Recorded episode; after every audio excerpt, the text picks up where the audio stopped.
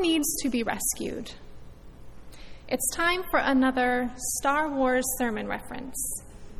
It's the beginning of episode 7 The Force Awakens. A runaway stormtrooper named Finn lands on a desert planet and meets Rey, an orphan scavenger.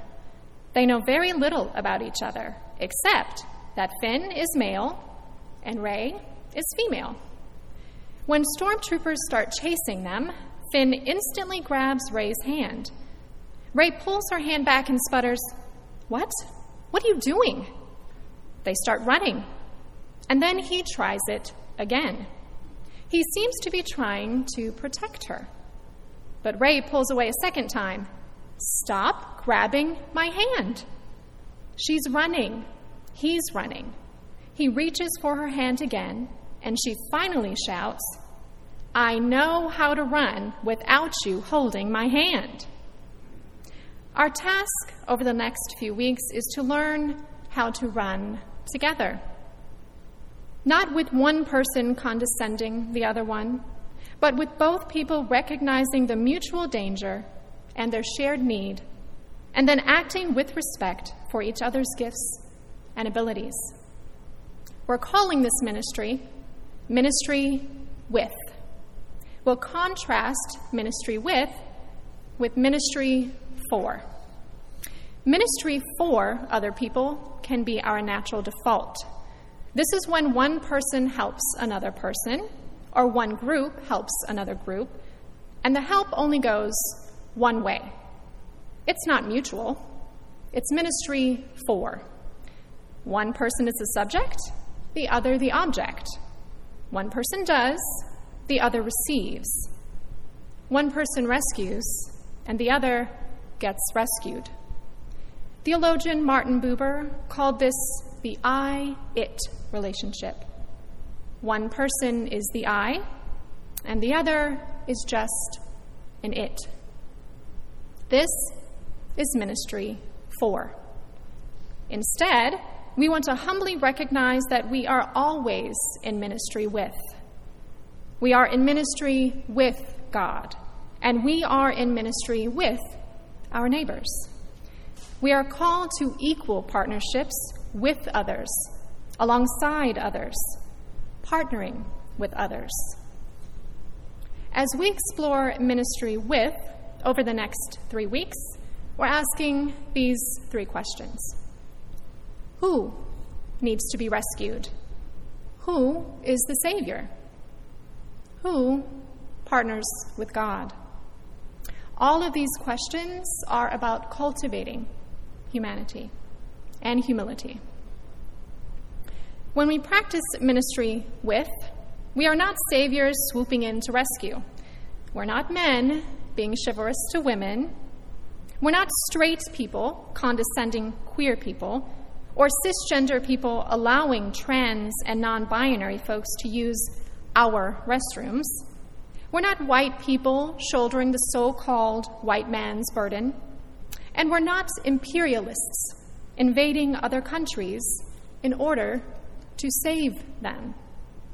These examples have one group in power and another group being rescued, sometimes by the very people who have caused their oppression to begin with. And they are all examples of powerful people assuming that they know best what other people need. When this happens, when we see others as needing to be rescued, we treat people as an it. We make assumptions. We don't partner. A few years ago, a music video was released called Africa for Norway. The video features Norwegians slip sliding around on the ice, shivering from the cold, frowning and crying. As the video begins, an African man says in a very serious tone Sunlight puts smiles on people's faces. People don't ignore starving people, so why should we ignore cold people? Frostbite kills too. Africa, we need to make a difference in Norway. We need to collect our radiators, ship them over there, and spread some warmth, spread some light, and spread some smiles. Say yes to Radi-Aid. And then a sing songy pop song starts up. It's not feed the world, but heat the world. There won't be snow in Africa, but there will be in Norway. The music video parodied the tropes that Europeans and U.S. Americans so often have of Africa. These poor people, they need to be rescued. When well meaning people focus on rescuing others, they forget to ask what the other person actually needs and what gifts they bring to solving their own problems. Anytime you want to reach out your hand and rescue someone else, pause. Ask, what is the power dynamic here? Had this person asked for my hand? Do they want us to get out of the way and follow their lead instead? How can we be rescued together? Who needs to be rescued? We all do. Whether we're running from stormtroopers or dealing with social injustice or struggling with personal sins, we all need a rescue. And until we recognize that, we are in no position to rescue anyone else. This is the genius of 12 step groups. Rich or poor, famous or obscure, everyone is on a first name basis. And that first name is it. No last names, no titles. And what draws people together in 12 step groups is not the desire to save each other, but a recognition that all of us, every single one of us, is messed up. We're all in need of a higher power. We cannot do any of this alone. We're powerless and our lives are unmanageable. We've made a searching and fearless moral inventory of ourselves, and only a power greater than ourselves could lead us to sanity.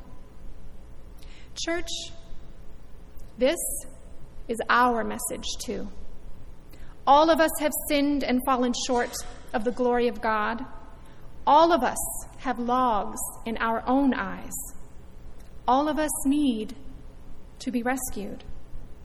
And will be rescued together by a loving God who extends God's hands to each and every one of us. And rescued by God, only then can we turn to one another extend our own hands and say, Siblings, let me serve you. Let me be as Christ to you. And pray that I may have the grace to let you be my servant too.